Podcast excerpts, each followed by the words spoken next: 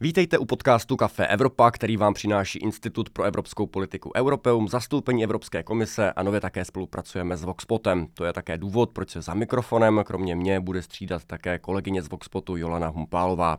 Dnes se budeme bavit o umělé inteligenci a o tom, jak ji využívat ve školství, ale i o tom, jaká rizika třeba skýtá. A proto jsem moc rád, že k nám pozvání přijala designérka, vývojářka počítačových her a především zakladatelka organizace AI dětem Eva Nečasová. Vítejte, dobrý den. Dobrý den. Skončila doma domácích úkolů? Eh, já si nemyslím, že skončila doba domácích úkolů, ale musíme, musíme určitě jako hledat nějaké nové cesty toho, jak eh, s dětma pracovat, jak je hodnotit, za co je hodnotit. Jo, já se na to ptám, protože teď se o tom začíná trochu víc bavit. Eh, na Slovensku už před nějakou dobou jsem zaznamenal, že existují školy, kde se zrušily domácí úkoly. Teď v Polsku zrušili domácí úkoly tady spíš motivem nechat dětem více volného času, ale říkám si, jestli toto úplně nepromění vlastně to, jak přistupujeme ke škole, ke školství, to, že prostě asi úplně nemá smysl nechat něco doma dětem, když se všechno dá udělat přes chat GPT. Já si myslím, že eh, generativní umělá inteligence proměňuje lecos nejen tu oblast vzdělávání, ale konkrétně tady určitě. Jako to proměňuje strašně moc, ale pro mě to je hodně na takový osobní rovině v přístupu k dětem. Jo. My jsme zvyklí ty děti prostě hodnotit na základě nějakého výkonu, teda splně nějaký zadání. My jsme dospělí jim nastavili nějaký kritéria toho, co děti by měly umět znát a tak dále. Ale víceméně je to hodně o tom pro mě, že ty děti si můžou teď vlastně hledat ty vlastní cesty a vzdělávat se, což povede k podpoře motivace, protože vlastně generativní umělá inteligence jim dokáže, dejme tomu, připravovat personalizovaný vzdělávací obsah a tak dále. A myslím si, že ty domácí úkoly, ano, pojďme zrušit, ale pojďme jako spíš motivovat děti k tomu, aby se vzdělávali sami, aby jako chtěli vědět. Jo, protože do posud to tak nebylo, protože jsme je nutili do toho. Jasně. Já si pamatuju, jak jsem já dělal domácí úkoly typicky o přestávce před hodinou, že jsem poprosil nějakou spolužačku nebo spolužáka, který vypadal, že to má nejlíp, takže jsem měl ten jazykový model založený na jednom člověku, tak tohle je asi lepší, když je to na jako tisících milionech mm. textů. Akorát, jo, akorát ty děti pak je, že jo, přijdou na to, že s tím je taky ta práce, no, takže to není úplně. A tam právě směřujeme, protože ten váš projekt AI dětem, tak eh, to není něco, kde se snažíte strašit třeba nebo varovat před AI, ale naopak hledáte cesty, jak je smysluplně zahrnout do té výuky a využít je. Jak nad tím přemýšlíte, jak tomu přistupovat, aby AI byla opravdu integrální součást té výuky, ale zároveň se děti pořád měly šanci něco užitečného naučit. No, já už se asi tři čtvrtě roku zabývám tématem právě systémového zavedení AI do škol, jo, protože já si myslím, že to je něco, co nejde dělat na půl. Většina škol k tomu takhle přistupuje z mýho pohledu, protože se bojí jako, e, zasáhnout do, těch, jakoby, do toho chodu školy, hmm. do toho systému, ale Myslím si, že k tomu, aby uh, tahle ta technologie pomáhala a uh, jako byla smysluplná, vlastně byla přínosem pro všechny, tak je potřeba nastavit to celé školní prostředí. Jo. To znamená určit si pravidla, kdy kdo jak může, taky jsou tam nějaké věkové limity, omezení, uh, práce s datama a podobně. Takže z pohledu vedení je určitě potřeba nastavit nějaký ekosystém pro to. Zároveň si myslím, že je hodně potřeba pracovat s pedagogy, protože většinou z mých zkušeností je to tak, že část pedagogického sboru je třeba proti umělé inteligenci nebo obecně proti novou tam prostě uh, některý lidi, že ho nemají rádi nové věci prostě a um, některá část zase je pro a teď většinou je to takový, jakože uh, půlka těch pedagogů zhruba z mýho vypozorování, tak si říká, tak jo, tak když mi to bude prospěšný, tak to vyzkouším a třeba to, třeba to bude fajn. A takže jako vzdělat ty pedagogy v tom, říct jim, hele, může vám to třeba pomoct a zároveň tady jsou ty rizika, a zároveň taky nechat děti, si myslím, zasahovat do toho, eh, jak by se s tou umělou inteligencí mělo pracovat, protože děti vždycky mají strašně dobrý nápady. Myslím si, že je dobrý o tom otevřeně mluvit, eh, hledat neustále cesty. Já si myslím, že to je teď takový jako velký kontinuální hledání, že nikdo přesně úplně neví, jak na to a že v každém tom ekosystému to funguje úplně jiným způsobem. Jo. Takže vlastně neexistuje žádný univerzální návod. Z mýho pohledu je to jenom otevřenost eh, a, a pozitivní přístup k té věci, protože uh, to bych si hlavně přála, aby lidi k tomu měli pozitivní přístup, protože si myslím, že když je ten to, to pozitivní naladění, tak spíš jsme ochotní hledat ty věci, kde nám to pomůže, než kde to je ta hrozba. A z té praxe, když jste v kontaktu i s dětmi, i s učiteli, vidíte tam opravdu nějaký zlom, že ta generace studentů, žáků dnes eh, se k tomu stavuje úplně jinak, že k tomu má úplně jiný přístup než ty předchozí? Myslíte jako ke generativní umělé inteligenci? Ano, že jsou k tomu otevřenější, že přirozeně hledají tu cestu toho, jak to využívat, hmm. že možná třeba vidí mnohem více než my. Já nevím, tak jako děti, děti mají hodně čas objevovat ty technologie, uh, věnují se tomu. Uh, zároveň si myslím, že to je takový, že si to jako vyzkouší, uh, zjistí eh, pokus omyl, že třeba něco tam je, je dobrý, něco není a tak dále, ale potřebují v tomto vedení. Myslím si, že jako my dospělí jsme tu od toho, aby jsme jim poskytli ten rámec, ve kterém fungují. takže nemyslím si, že děti vědí víc než dospělí. Myslím si, že mají čas objevovat a tak možná se někdy zdá, že vědí víc než dospělí, protože si toho víc vyzkoušeli, ale zároveň je potřeba, aby tady ty věci někdo propojil do nějakého komplexního celku. My jsme trošku odbočili od toho, co vlastně všechno děláte v AI dětem. Co je vlastně smyslem té organizace? Co všechno máte v rámci svých činností? Na co se zaměřujete? Na koho? Jak to, jak to funguje? Hmm. My existujeme dva roky uh, a vznikli jsme hrozně pankově. Uh, jenom jsme to vlastně založili s kámoškou vlastně skoro náhodou. Uh, a tak se ty naše cíle proměňují. V tuhle chvíli my jsme narostli za ty dva roky z, z, ze dvou nebo jednoho a půl, kdy já jsem byla full time a kámoška byla na půl úvazku a plus po nocích eh, na, na šest lidí, kteří jsou v kóru, ale celkově nás je asi 50. Jo. Takže je to takový, že teď se hodně hledáme, vlastně hledáme i tu vizi, eh, bojujeme s tou formulací strašně moc. Je to takový, eh, je to takový šílený období pro nás, pro všechny ale zároveň teda skvělý. Jo. Ale uh, myslím si, že nás do jisté míry definují právě ty projekty, který, který teďko, na kterých pracujeme. Uh, my se víceméně soustředíme na vzdělávání učitelů, protože uh, myslíme si, že právě děti tím, jak jsou otevřenější, tak nepotřebují jakoby tak, tak silnou podporu a hlavně potřebují tu podporu od těch učitelů. Takže hmm. proto je pro nás důležité se soustředit na pedagogy a vedení škol. Takže to, to jsem je... si, pardon, právě říkal, já jsem třeba se díval na některé materiály, které tam máte, tam jsou strašně zajímavé, třeba pracovní listy, to je vlastně úplně balíček hotový pro učitele, jak může přijít do výuky s nějakým konkrétním nápadem, jak využít třeba chat GPT nebo, nebo něco jiného v té výuce. Ale říkám si, že to musí jako stát a padat vlastně s tím učitelem, jestli je ochotný do toho jít, jestli si třeba i troufne, že se sám nezesměšní, protože třeba nemusí znát tak dobře ty, ty modely jako, jako ty vlastně děti, které učí. Já si pamatuju sám na, na svoji zkušenost, když jsme měli nějaký učitele na IT, který tomu zjevně moc nerozuměl. A vždycky bylo to tak na, k náramnému popukání sledovat, když se něco stalo a on úplně nevěděl, co s tím, jak zoufale jako mu takhle probíhá těma uh, očima, hlavně se nezasměšnit před dětma a pak tam jako rezignovaně dal vždycky kontrol delete a tím to jako skončilo. Tak jestli tady tohle je něco vlastně, na co narážíte, že se s tím musíte nějak vyrovnávat, jak vlastně přesvědčit ty učitele, aby k tomu byli otevřený. Hmm. Uh, no jasně, uh, protože je to o tom hlavně o tom, zase to je ta osobní rovina, uh, o té změně myšlení, jo, protože vědění lidstva exponenciálně roste a bude, bude to takhle jako vyvíjet dál. Jo. To znamená, že jako takový to, že, uh, ta představa toho, že bych jako hluboce pronikla do toho oboru, teď ještě navíc nejsou učitelé, nejsou aprobovaní učitelé na informatiku. Vlastně my jsme tady v takových jako velkých problémech v tom školství. Jo. A uh, tak úplně modelový příklad. Jo. Učitel nebo učitelka tělocviku, uh, vypadá to, že nejlíp zapíná tiskárnu a tak teda bude učit informatiku a teď začíná obíhat že jo, všechny třídny na druhém stupni, do toho má svoje třídnictví, do toho učí ještě jiný předmět je přetížený nebo přetížená a teď jakoby se od ní nebo od něho chce, aby ještě jako do hloubky pronikl tak vlastně jako, řekněme, docela jako složitýho oboru, ve kterým uh, ne vždycky jsou ty dobrý právě podpůrný materiály, jako se snažíme vytvářet my. Že jo? A teď do toho prostě přiletí ta AI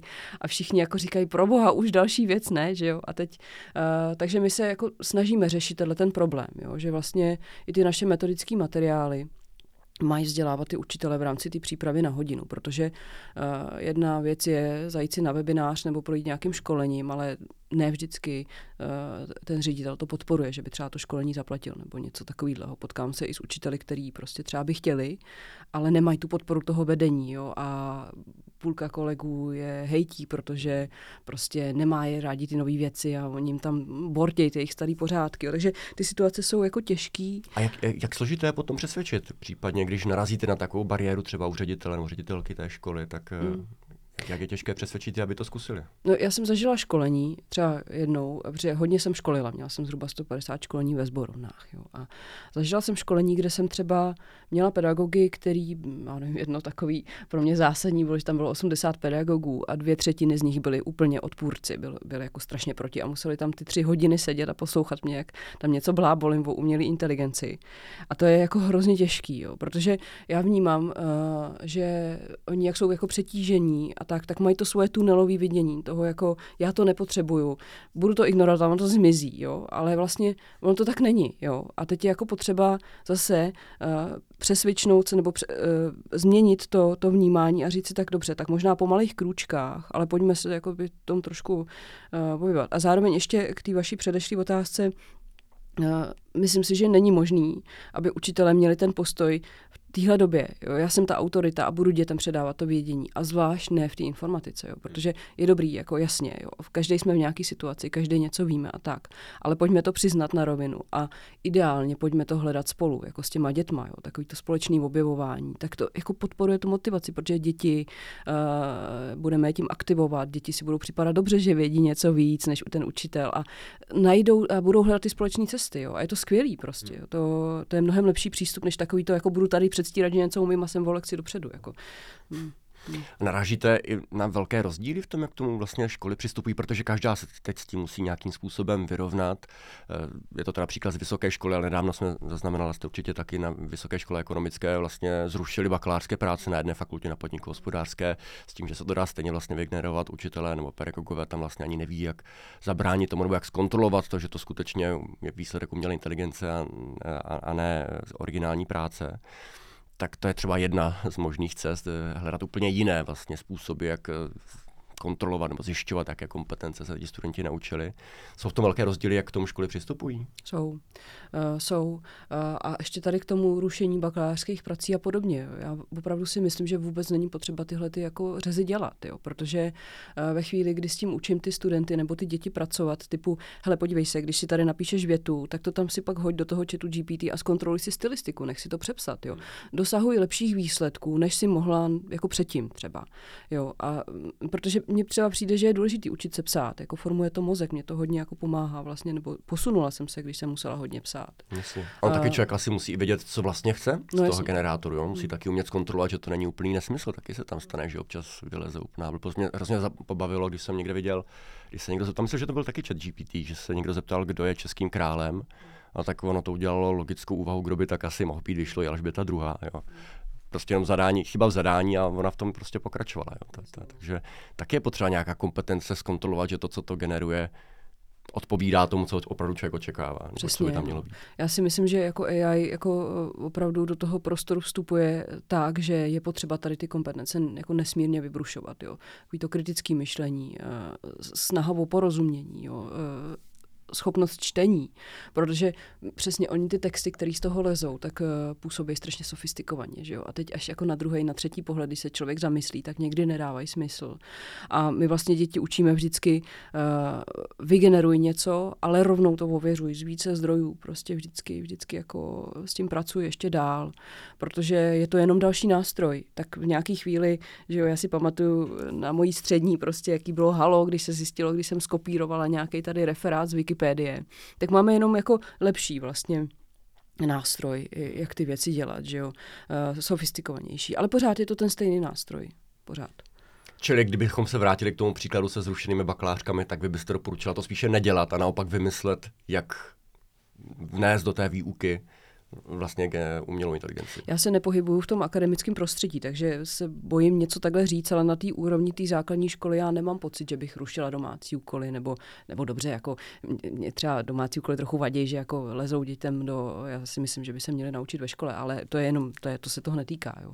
Ale myslím si, že prostě není potřeba jako úplně měnit ty věci. Uh, myslím si, že je spíš potřeba přemýšlet nad tím, jako co všechno ještě dává smysl a jakým způsobem uh, jakoby ukázat dětem cesty, jak ty staré věci můžou dělat líp, efektivněji a kvalitněji. Hmm. Jak moc důležité vlastně bude pro současné generace lidí, kteří teď ještě studují, žáci, studenti, zvládnout, osvojit si tu kompetenci využívání umělé inteligence. Teď nedávno jsem zaznamenal statistiku Mezinárodního měnového fondu, který odhaduje, že zhruba 40% pracovních činností nebo povolání bude nějakým způsobem dotknuté umělou inteligencí ve vyspělejších ekonomikách, třeba 60% to zní jako ohromné číslo. Tak eh, zase jsme v nějakém momentu zlomu, kdy pro ty nastupující generace to bude prostě zásadní kompetence, kterou musí ovládnout? Hmm. No, uh ono se to pořád jako ještě navíc rozvíjí, jo? protože třeba před půl rokem to ještě bylo takový to, musíme ty děti učit promptovat, protože jako povídat si s tou umělou inteligencí nebo prostě chtít vodní nějaký věci, protože kdo teď nebude umět popsat ten problém, tak uh, vlastně nebude dostávat ty kvalitní výstupy.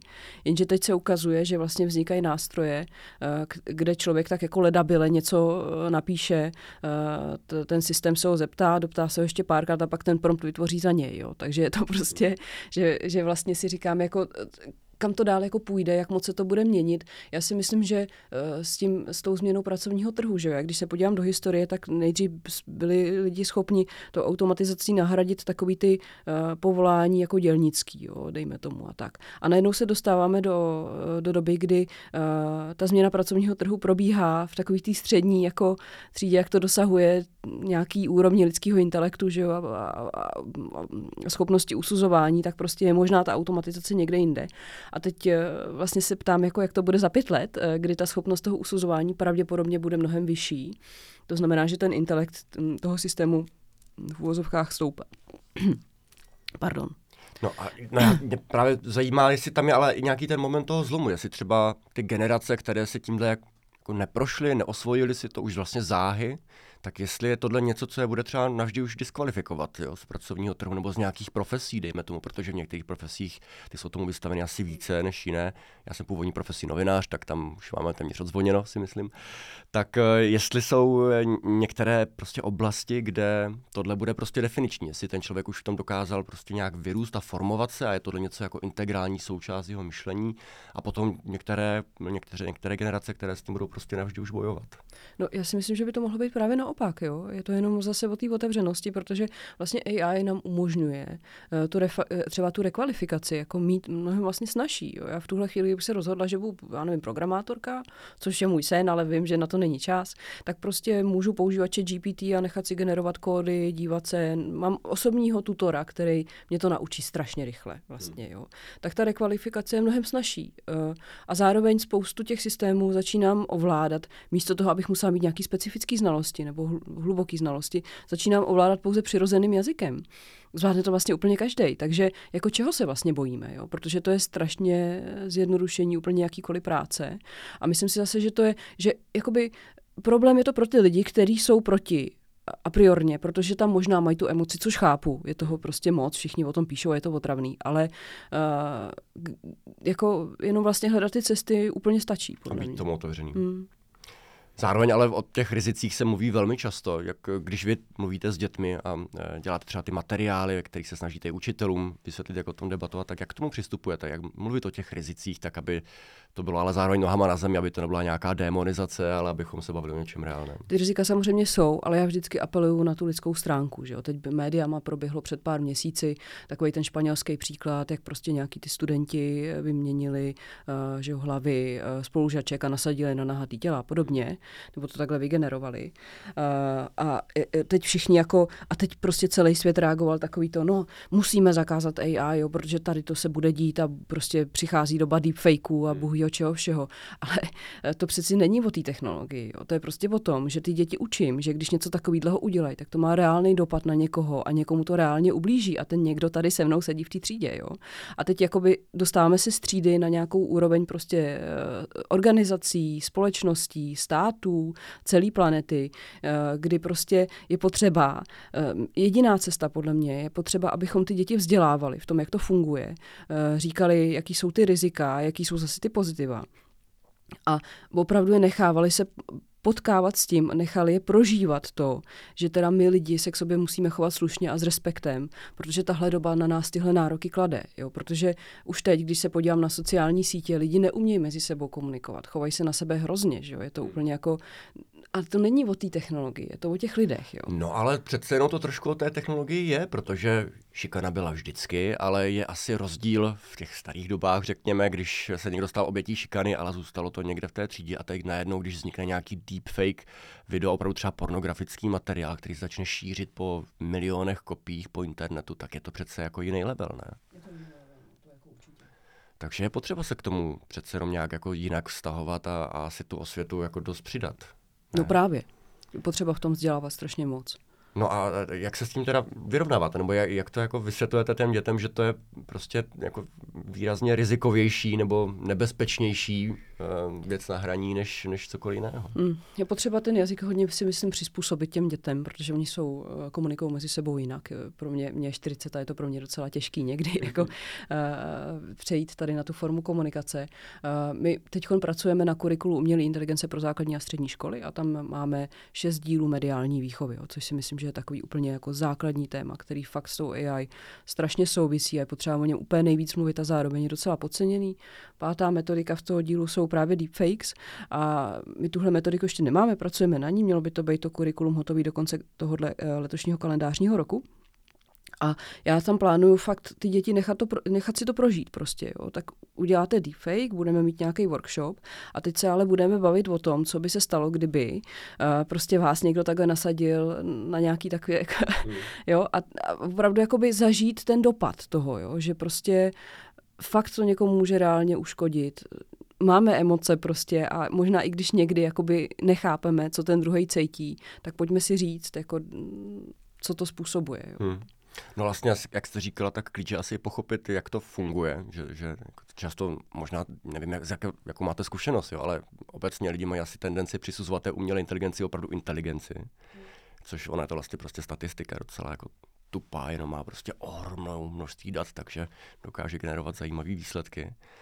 Takže, ale pak, eh, když tomu takhle přistupujeme, tak pak lépe chápeme, proč se dějí některé věci, jako že, takový ty slavný případy, kdy se z umělého profilu na sociálních sítích stal strašný rasista, protože se prostě naučila kopírovat to, jak se chovají lidi k sobě na sociálních sítích, a nebo takový ty známý případy s tím, kde to bylo ve Spojených státech, myslím, ten systém na eh, to bylo na, na vytipovávání eh, nebezpečného chování. A nebyla tak... to kompas, taková ta predikce těch eh, recidivy trestanců? Ano, ano, ano, ano to? tohle, tohle. Jo. No, no a zase se z toho vyklubal strašný rasista, protože si prostě vyhodnotil, že když máte tmavou pleť, pleť tak eh, je asi větší šance, že budete mm. recidivistou. Mm. No a tady, co s tím? Eh, no s tím, s, tím, s tím to, že se vzdělávám. Jo. Tak my v tom kurikulu prostě připravujeme pro informatiku na první stupeň, tam přesně máme tady ty témata.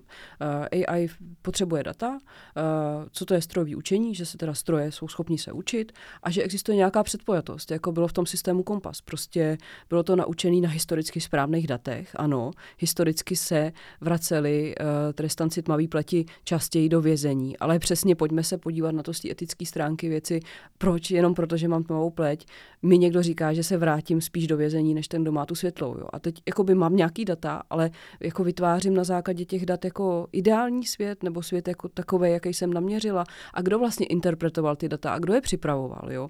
To jsou jakoby hrozně důležité otázky, které si musí lidi klást. A nebudou si je klást, když nebudou chápat toho, jak to funguje. Ale jak říkám, prostě moje zkušenost je, že děti na prvním stupni úplně jako s prstem v nose chápou tady ty základní koncepty. Na druhém stupni je trošku rozvíjíme. A bojí se teď bavím o informatice. No a pak v jiných předmětech je čas otvírat přesně právě tady ty společenské témata, typu deepfake nebo doporučovací systémy na sociálních sítích nebo uh, jo, prostě takovýhle. A v obecné rovině je dobře, že se bavíme už o tom, jak taková různá etická rizika začít regulovat, jak minimalizovat třeba ta rizika. Jsme v Evropě, tady vzniká vůbec první regulace na světě vlastně AI, AI Act. Teď je teda ve fázi, že předběžná nějaká dohoda mezi europoslanci a členskými státy, ale vypadá to, že by od příštího roku mohlo teda skutečně začít platit. Tak obecně je dobře, že o, té, o tom, jak vlastně dostat do zákona de facto nějaké principy, které jsou možné a které ne, tak eh, jak to vnímáte, je to dobře?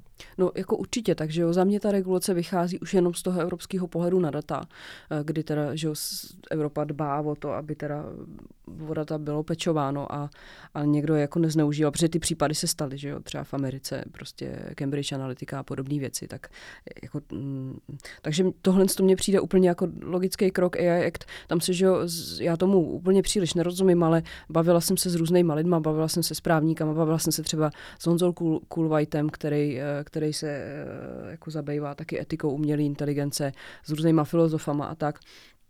A zase já to vidím z toho pohledu jako vývojáře, protože vyvíjíme aplikaci s umělou inteligencí.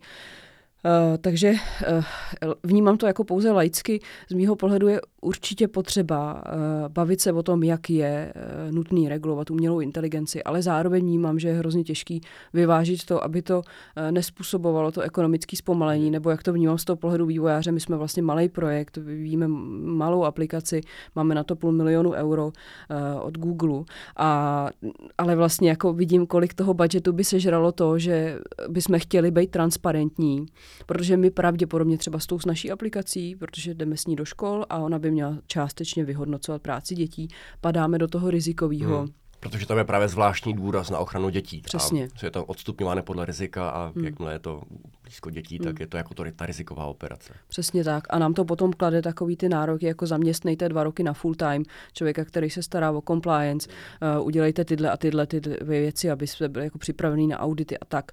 Ale pro mě jakoby na dva roky člověk na full time je prostě třetina budgetu, že je to jako uh, vlastně pak to jakoby znamená, a my chceme být transparentní, samozřejmě chceme to udělat dobře, ale tady ty nároky jako z pohledu malého projektu jsou, jsou jako významný. Jo. To znamená, jak si se to potom jako přesouvá jenom k těm společnostem, které na to mají hodně peněz, vlastně jako nevím. Jo.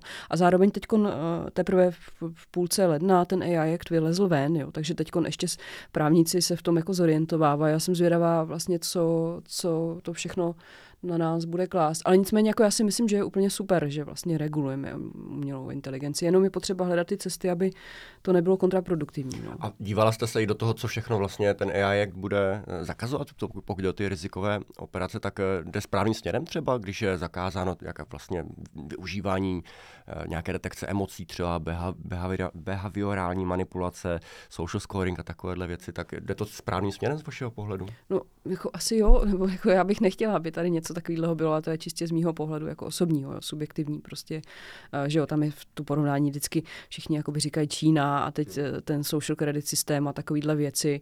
Uh, já jakoby mám jenom kusí informace, co takhle jako získám od nějakých lidí, kteří třeba v té Číně byli a podobně, jo, tak někdy se to tady v té Evropě trošku demonizuje a tak. Ale samozřejmě já si myslím, že my nejsme nastavení v té Evropě tím, jak přemýšlíme, jako lidi v Číně. Prostě nám to jako vadí, vlastně my nechceme být ty sledovaný, ten Big Brother, hmm. jako nám, je nám to nepříjemný, že jo. Takže uh, myslím si, že do toho evropského prostředí by něco takového, jako že by se detekovaly emoce v nákupákách a na základě toho nám nabízeli, jo, tak prostě jako sem to nejde. Jo. Hmm. Mě zajímá, jestli to, jak mluvíte o rizicích umělé inteligence s dětmi, jestli se potkává vlastně s tím, co reálně se dostává do té regulace, jestli jsou třeba podobná témata, kde vy sama vidíte ta největší rizika, tak tím stěnem, jestli jde i ta, i ta regulace. Teď nerozumím otázce. Když se bavíte s dětmi a říkáte, co jsou ty rizikové třeba hmm. záležitosti kolem umělé inteligence, tak jestli ty též rizikové eh, věci vlastně vidíte v té regulaci, jestli eh, jde jako správným směrem. Vlastně Jasně, no, tak my třeba s dětmi rozebíráme ve výtvarce že jo, ten jako téma toho dohledu, jo, protože tam máme takovou krásnou metodiku, Eh, kdy podle jednoho výzkumu někdo dokázal z jednoho systému počítačového vidění vygenerovat eh, nějakou jako pattern, nějaký vzory, prostě, který, když si člověk natiskne na mikinu a oblíkne si tu mikinu, tak není rozpoznatelný v těch systémech toho počítačového vidění. A vznikl z toho jako celý proud, prostě eh, módní. A pak nějaký chlapík z Berlína přišel na to, že když si udělá nějaký make-up, tak taky není rozpoznatelný na to, jako ta jeho tvář v těchto z těch systémech. A na to potom jde, a děti tohle nesmírně zajímá zajímá vlastně, jo? že jakoby, jednak je to takový jako hack, jak můžu vlastně být neviditelná pro nějaký systém, ale zároveň jdou na to eh, navázat ty témata, eh, typu jako právě přesně, jako demokratický stát, diktatura a teď jak se s tím zachází v těch různých prostředích. A děti vždycky jakoby vědí, oni vědí, co jsou systémy počítačového vidění a že někdo může sledovat, oni vědí, že jim nějaký systém doporučuje něco na sociálních sítích. Eh, akorát prostě, a, a tyhle ty témata je zajímají. Zajímá je právo třeba. Jo. Hodně, když se bavím s dětma, tak děti, děti hodně řešejí vlastně to, že bylo, bylo byly nějaký systémy natrénovaný uh, datama nějakých jako lidí, kteří o tom nevěděli jo, a tak. Takže jako děti v tom jakoby hodně jsou vlastně zorientovaný, ale potřebují o tom mluvit a zvědomovat si to, aby do toho světa jako šli tak nějak koncepčně, s chápáním jako komplexnějším. No. Hmm. Pojďme si dát závěrem ještě odhad. Já vím, že to je vždycky strašně těžký, ale jak daleko jsme obecně od momentu, kdy na českých školách bude prostě běžné, že nějakým způsobem vtahují AI do výuky, že nad tím přemýšlejí a že jsou tomu otevření? No, já vždycky odkazuju na to, na, eh, na článek z roku 2012, co napsal pan Brdička na S pomocník a to je, eh, ten se týká adopce veřejnosti jako te- technologií. Jo. A já si myslím, že to není takhle říct, protože některé školy to najeli a některý eh, si teprve za 10-12 let uh, jako řeknou tak jo. jo, že tam je prostě, že jo, tak to je ten long tail. Prostě někde na začátku mám ty těch 10%, který jako do toho jdou, na konci je těch 10%, který do toho nepůjdou vůbec nikdy. A pak, je, pak my přesvědčujeme těch 80, že jo, tak je to, nebo pomáháme, je možná lepší slovo. A co je potřeba udělat, aby z těch 80%, které přesvědčujete, co nejvíce přiklonilo na tu stranu teda té otevřenosti? Já si myslím, že to je hlavně o té podpoře, protože takový to, jako, že měli byste to dělat a podobně, to je úplně jako zbytečný a takhle vlastně ani nechceme jedna s dětma, že jo? takže je to tak, uh, proč bychom takhle měli jedna s dospělými nebo se školama. Ale jako mm, já myslím, že většinou je to právě ta emoce nebo možná právě ten strach nebo to přetížení, který k tomu vedou, takže prostě uh, myslím si, že vytvářet ty materiály, které jsou kvalitní, které pomůžou těm učitelům reálně, prakticky ve výuce eh, a, a možná o tom mluvit, že to má nějaké výhody, ale zároveň, že prostě ten svět se natolik promění, že je určitě potřeba v tom děti vzdělávat, aby byli možná aspoň trochu spokojení v tom svém životě. Tak vám držím palce. Děkuji. Hostem Kafe Evropy byla designérka, vývojářka a zakladatelka organizace AI Dětem Eva Nečasová. Moc díky, že jste si udělala čas. Moc díky za pozvání. Pokud se vám podcast líbil, budeme rádi, když eh, budete tuto epizodu sdílet, anebo když si nastavíte odběr. Díky za pozornost a těšíme se zase příště.